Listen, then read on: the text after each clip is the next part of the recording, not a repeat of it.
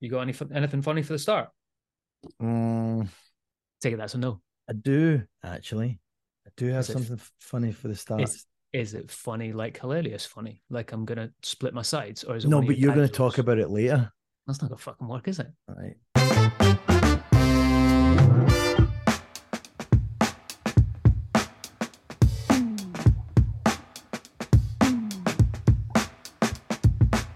All right, hello everyone, and welcome to another episode of your favorite podcast, where the two guys with faces for podcasting get down with some whiskey chat, which is precisely what we're going to be doing today. My name is Mitch, and as always, I'm joined by my whiskey partner in crime, Nicholas Pollacchi. How are you, mate? Mitch, I'm very well. Good to see you, man. How you doing?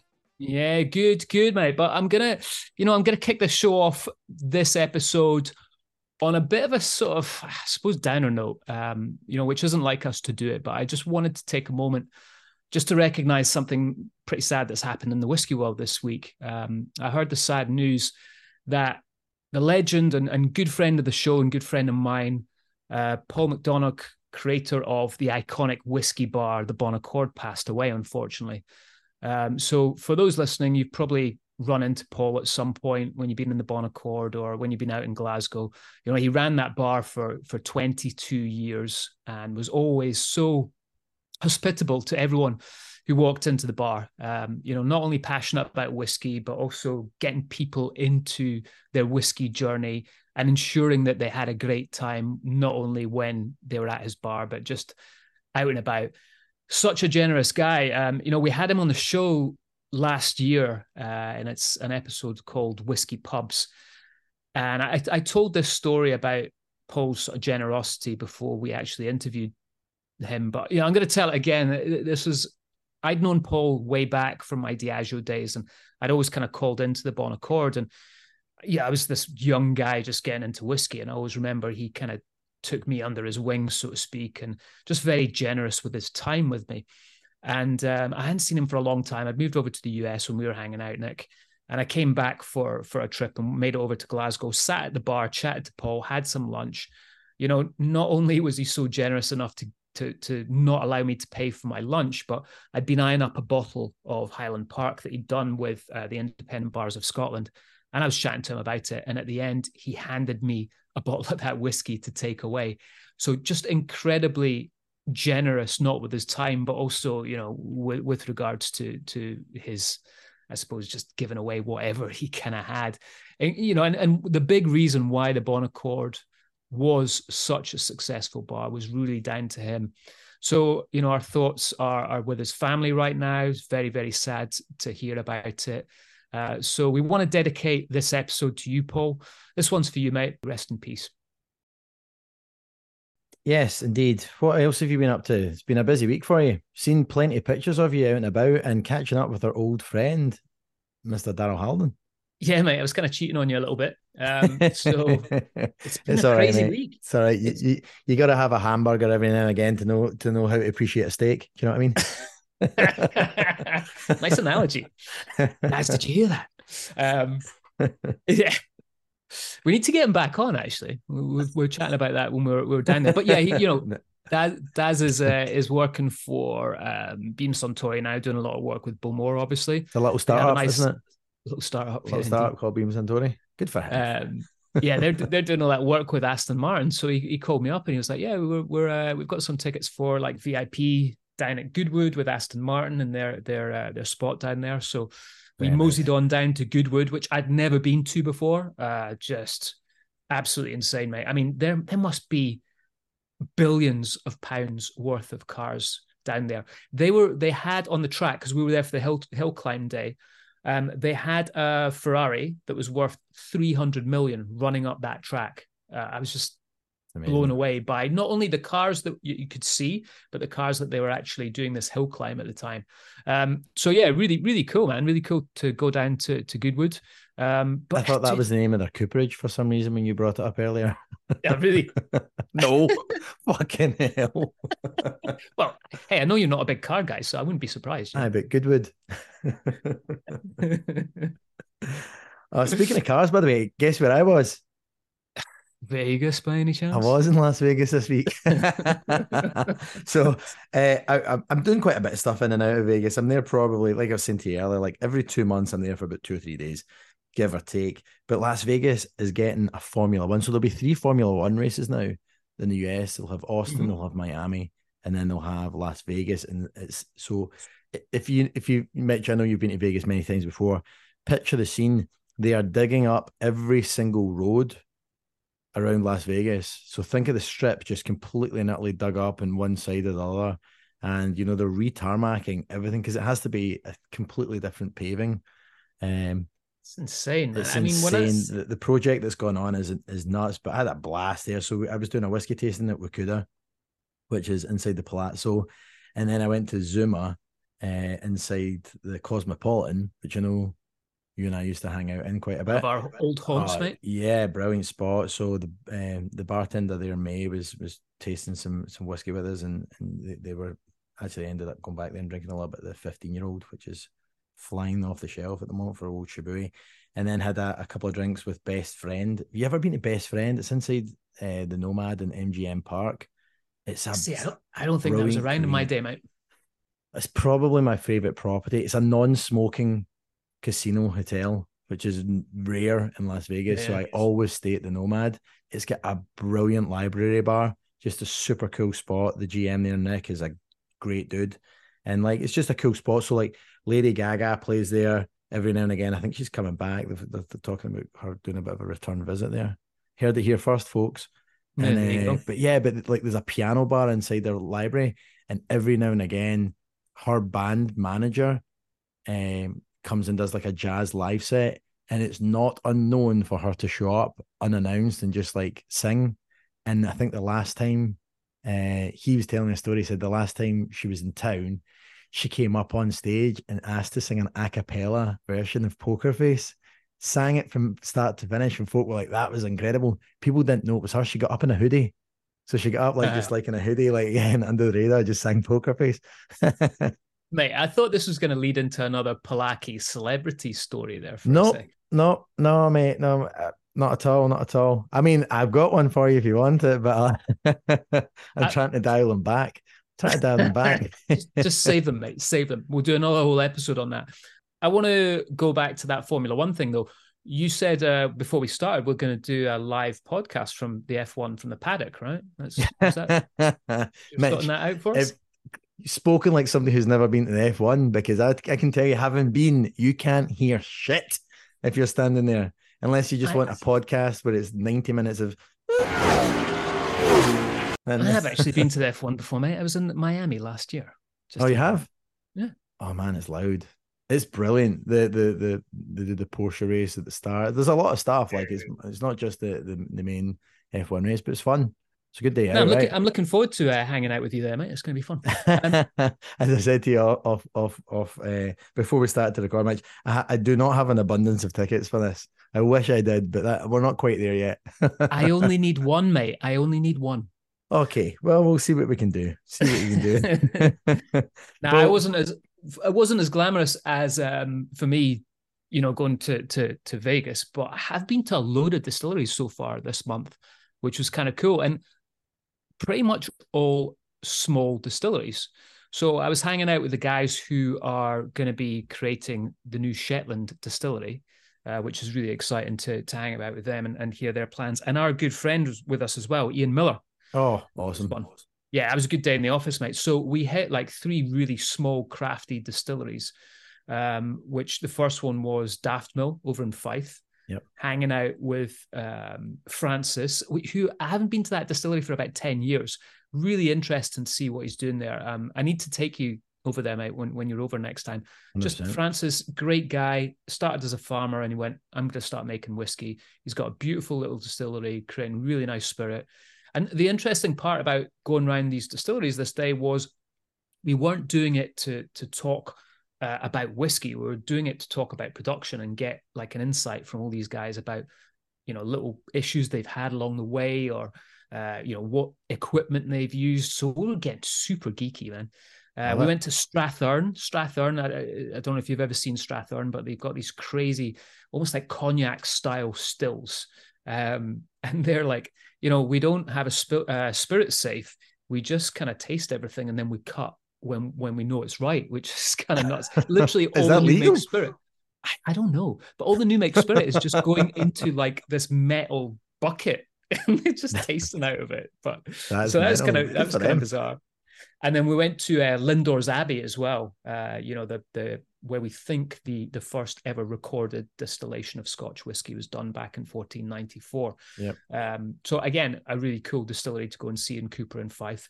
Very nice. Um, and then to top off my kind of craft distillery tour, separate from that, I went over to Raasay.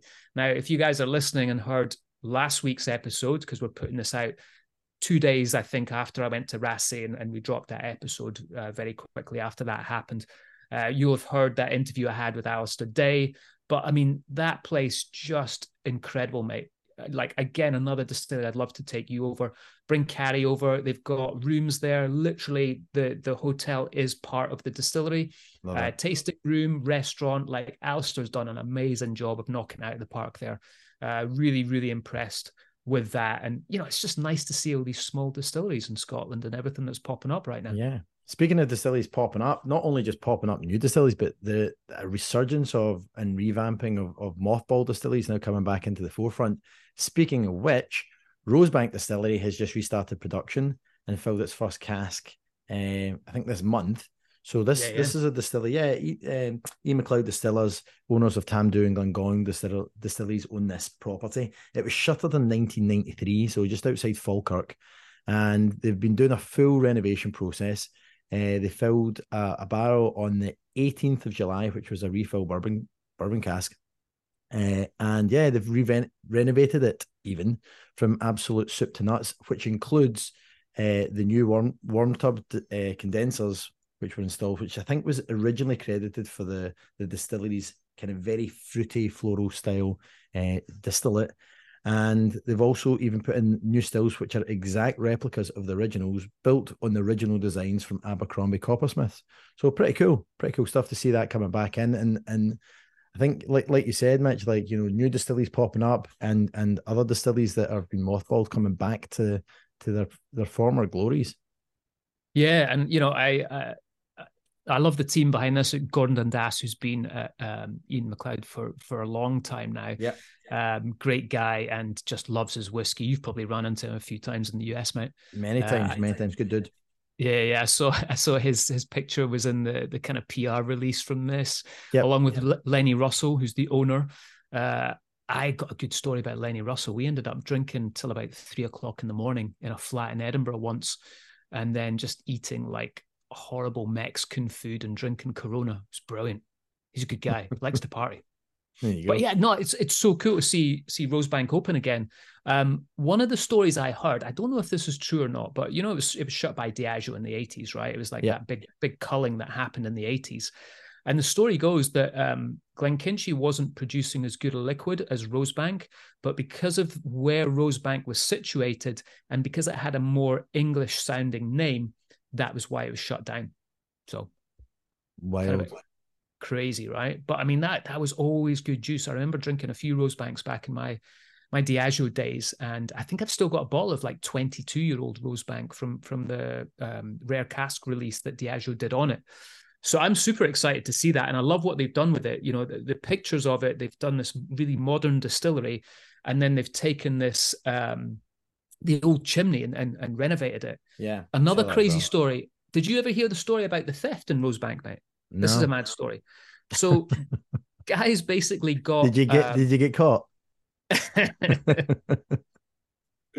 but one of the things that happened when Rosebank was shut down, uh, some guys basically rented a, a transit van and got some high vis vests, went in there and said they were there to take away the stills. Completely ballsy. I said, "Oh yeah, we're just here to dismantle, dismantle the stills and take them away." They did so, and then someone went, "Oh yeah, yeah, those guys came to take the stills." It was like there was no one here meant to take the stills. They just essentially uh, stole them. so, Were they ever recovered? No, I don't think so. Like hats off to them. Indeed, you know, indeed. Copper's pretty valuable, so I imagine that would have been cut up and sold.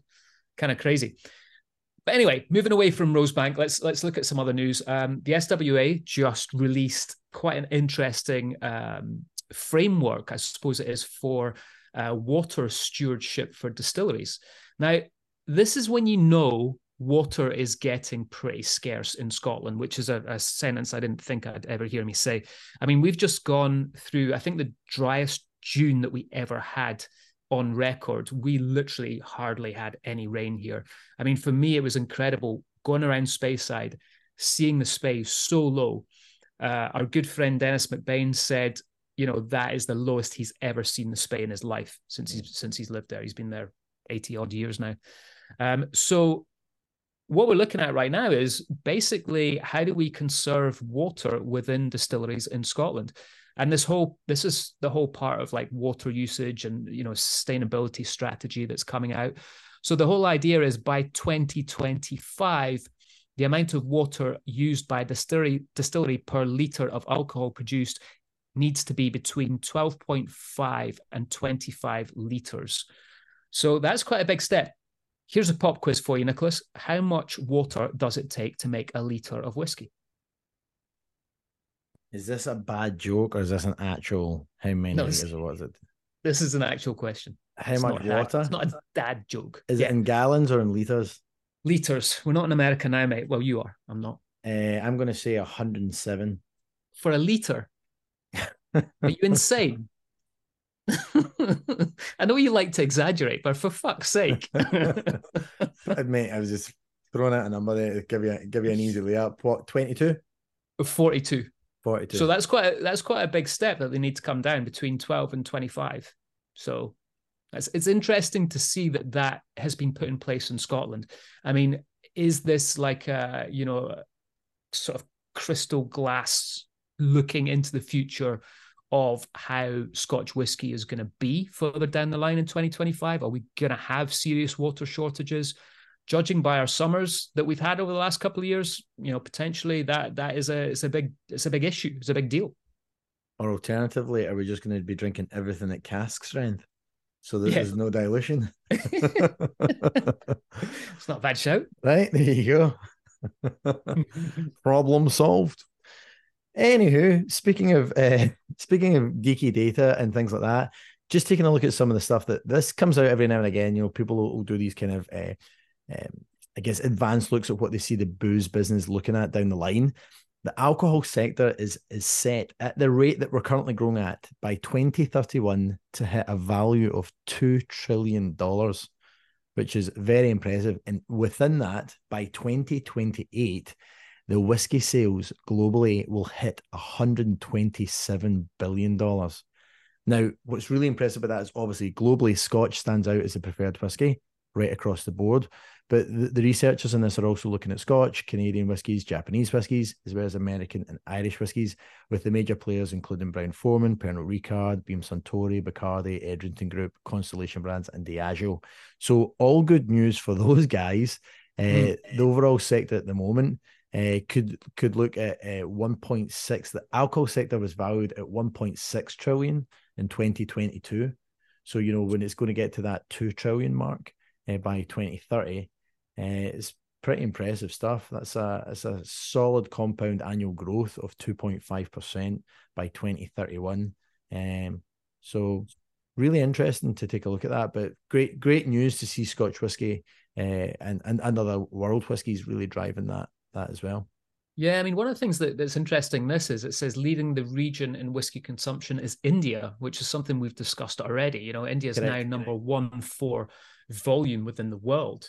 Yeah. Um, and you know, I think the floodgates are going to open even more there shortly if we see this decrease in the in the duty on on on Scotch whiskey. Yeah, and what they are saying to challenge Scotch whiskey, the Japanese whiskey sector is noted to be the challenging the long-standing dominance of Scotch whiskey. So that is wonderful news for me. Well, it isn't, is it? that's that's a double edged sword for you, mate, because you're Scottish with so, a Japanese you know. whiskey brand. Yeah, mm, yeah, exactly. So the Scottish side of me, which is that frugal, brilliant. Yeah. no, joking aside. Well, it's you know what? It's good to have a challenge if you're the number one and nobody's challenging you, and it gets boring at the top. So it's good to well, see that Japanese whiskies will help. And and I think we touched on that in that episode where we chatted about Nick Morgan's uh, article, you know. So Correct. definitely. 100%. 100%. So, other news, this is exciting. We've got a, a, a, date now for the next one of one auction. Now, the one of one auction was held last year, and as the name suggests, this is where distilleries create one off bottlings for this specific auction. Um, and it's fascinating to see this. Nicholas, I, I, don't know if you saw this last year, but some of the bottles that were produced were just mind blowing. Um, so the new date for this is Thursday, 5th of October, 2023. The last one, which was in December 2021, they had 40 lots uh, within that, and 2.4 million pounds was donated to the charity that has been created for this auction, uh, the Youth Action Fund. And this, the whole idea of this this charity is to transform the lives of of young people in Scotland between the ages of 16 and 25. And you know, we had Jonathan Driver, who uh, I think you know as well, Nicholas, uh, on on the show, talking about all this. So if you guys want to know more about it, go back and check out that episode. It's it's, it's fascinating to see it. I'm really interested to see what all the distilleries do with this. And I think the great thing about this is, you know, we talk about how Scotch whiskey, everyone's friends, right? And I think some people might go, oh, yeah, whatever, you're bullshitting. But this is a great example of this. This is all these distilleries getting together, creating a, a unique bottle um, to, to, you know, for the charity, which is amazing to see. Yeah, I love that. And again, a good, a good example of, of the collaboration that you see in, in our industry. You know, it's pretty cool. 100%. Speaking of really cool things that are going on in our industry, Chivas um, is making its carbon and heat recovery program data open source. So basically, they're sharing all this amazing stuff that they've been working on. So to put this into context, Mitch, I don't know if you've heard of this or read any about stuff about this, but Chivas, which is obviously part of Pernod Ricard, owners of Glenlivet and Chivas Regal, is sharing the design process and implementation insights for applying the technology at its Glentauchers distillery near Keith and Speyside. So these guys have been working on heat recovery technologies uh, and uh, including mechanical vapor recompression, otherwise known as MVR, Mitch, which, which I'm sure you're familiar with, and the mm. old therm- thermal vapor compression, the old TVR, as we like to call yeah, it in the biz. Uh, all super geeky stuff, but it's designed to capture and recycle heat generated in the distillation process. The, equi- the equipment was supplied by Pillars, Blowers, and Compressors, GB GmbH, whatever that stands for when it's not at home, uh, a manufacturer of blowers and compressors, which works with Chivas Brothers to adapt its kit uh, for the distilling industry. So this was equipment that was not designed to do this, being reapplied into the booze business. And this technology has had a massive impact. So for the total energy consumption at Glentauchers, it is reduced the total energy by 48% and its carbon emissions by 53%. Now this is this is why it's important and this is why I think it's impressive that Chivas have just said everyone should use this. Here's how to here's how to apply. Here's all the data. Here's the build out. Here's the the infrastructure, and just really shared best practice in order mm. for the Scotch whiskey industry to help hit uh, lowering its emissions and its carbon uh, footprint, which is going to help drive it towards net zero, which the Scotch Whisky Association has challenged the industry to achieve by 2040.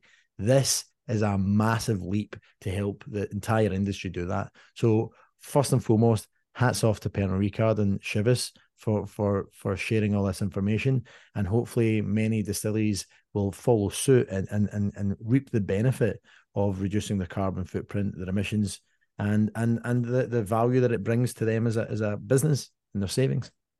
Yeah, it's amazing to see. I, I love that as well. And you know, that's that's another example right there. I, I think when we ch- we did a, a, whole piece on sustainability on the show, and we had Stuart Watts on, um, and he talked about how uh, they created that technology for their trucks to run off draff, and then that technology was shared with Chivas as well. And I know they use that for all their Glenlivet trucks now. Yeah. So cool. another example of that happening, you know, which is great to see. Brilliant. So exciting one on on this one, mate. Um, Speyburn. So if we go back to Spirit of Speyside Festival this year, Speyburn opened their doors to visitors for the first time, and it created like an absolute uh, riot for people trying to get in there. Everyone went absolutely ballistic, sure. and then they won the uh, award for the best sort of event for the uh, for for the whole tour. Um, so that was kind of cool to see that. And then they've just announced that they will now be opening their doors permanently for visitors coming up to Speyside. So I know with Coppercairn, this is definitely one of the things that I'm going to start putting on my uh, my experiences with people because this is a it's a great little distillery just outside of Rothes. It's been producing for 126 years, but it's never opened its doors. So as from August 1st, you will be able to go and visit Speyburn. Some really cool things to to see in there. And you know, the tour that they're doing, they're, they're talking about doing three tours a day, and you can um, I think it's going to be one one hour 45 minutes for each tour you can book it all online which is great to see i had a look at this the other day you can it's got full vis- visibility of, of timings and all that kind of stuff which is always handy when you're booking a distillery tour because the last thing you want is trying to phone them up. No one answers the phone and you don't know if you're going to get in or not and all that kind yep. of bullshit. So these guys have done it right with regards to doing a tour. Uh, but again another reason to come up to Speyside as if there wasn't enough distilleries to visit now there's another one being added on there I love it. Actually, I was taking a look at this, which is super cool. Like uh, some of the stuff that they've got there, they've got their all. Obviously, you get to see the Dunnage warehouses, but they've got uh, old drum maltings there as well. And yeah. as you'll know, the thing about old drum maltings, can't beat them. There had to be one this episode, didn't there? I've been sitting in that for 45 minutes, mate. see, see, when I saw old drum maltings, I was like, come on. That's like the that's the easiest softball pitch I've ever had to bat. mate, is that is that why you're bright red right now? Because you've just been holding it in so no, much, you're just no, about to burst. I'm bright red right now because I've been in Las Vegas for a week and I'm just sunburned. I tell you what, mate, there's there's been no sun over here. July has been horrendous in Scotland, so you haven't been missing anything here. No, but you did get the heat wave last month, so yeah, that was us. Peaks and valleys, right? Peaks and valleys. I've always said, like, if Scotland could just guarantee a really good summer, which it has done a couple of summers, to be fair, but this one's been like June was just a, a little, oh, here you go, here's your summer, and then July was like, no, we're taking it away from you. Screw you, we're not getting giving you anything else. Well, do you know what? We you know this was a, a great blast just to catch up mitch. I'm glad we've done this. Uh, we have some amazing guests lined up for our future shows. Um, yes, if do. your name appears in this list and you've not been contacted from us this is you being served notice. You're going to be called up. So obviously i think we have to have daz back right? We need, we need to bring daz on. There's a lot going on. yeah yeah. We, he's definitely coming back that's for sure. Right. we're going to look at kirsteen campbell. We're going to look at dr bill lumsden. Uh, we've got uh, Richard Paterson's on our hit list. So, Mr. Paterson, if you're listening, make sure that you're clearing a bit of time in your calendar. We need to bring in Ricky Crawford, the original ambassador from Scotland that came out to basically launch Scotch whiskies in the USA uh, for some of the biggest brands. So, we're, we're going to bring him on. Sandy uh, McIntyre as well, Tamdhu. So, mm-hmm. anyone else, Mitch, that you want to just I've just thought of something. Our good friend, Mr. Caspar MacRae, who just got a serious uh, uh, promotion within Glenmorangie. Absolutely. I've got Caspar's got, do you know, I, and I still tell this story. Do you, do you ever hear the story of Caspar MacRae sitting with the Queen's mum? No. So this is true story. So I don't know if you know this. So Caspar, I mean, Caspar's what, six foot seven, six foot eight? Yeah, so he was a Queen's Guard. So I don't know if you know this. Prior to him getting into the whiskey business, he was a, a, a Queen's Guard, but specifically uh, a Queen's Guard for the, for the Queen's mum. So he would sit down and have dinner with the royal family and sit like and, and at one point he told me this story and I've told this a billion times since.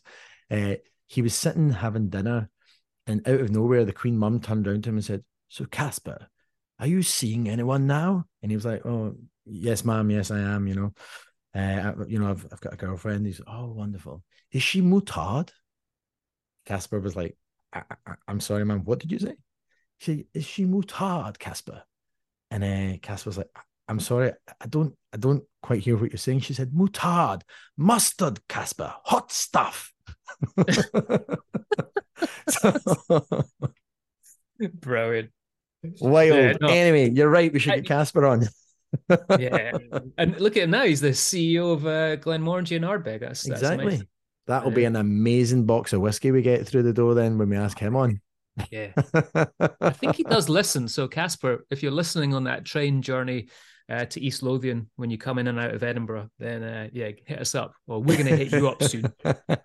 Very get, soon. get pa- get packing mix uh, Mitch's care package of all the samples that I'm sure he'll get, and I'll get I'll get a thanks for asking maybe next time note. Well, and the other thing we're going to do, so anyone listening in New York, let us know, hit us up. Uh, we are going to be looking for participants for our whiskey live. Correct. Uh, not another podcast live, I should say. Not another podcast. I can't believe that's that was a Daz move right there. He used to say that all the time. Not we're going to do a live podcast. version of the podcast in New York. So we're going to be looking for audience members. There you go. I spat yeah, that out. Where I really. will be introducing my new co-host who can speak properly. so thanks for listening to Not Another Whisky Podcast, and we will catch you next time around. Thanks for listening, guys. See y'all.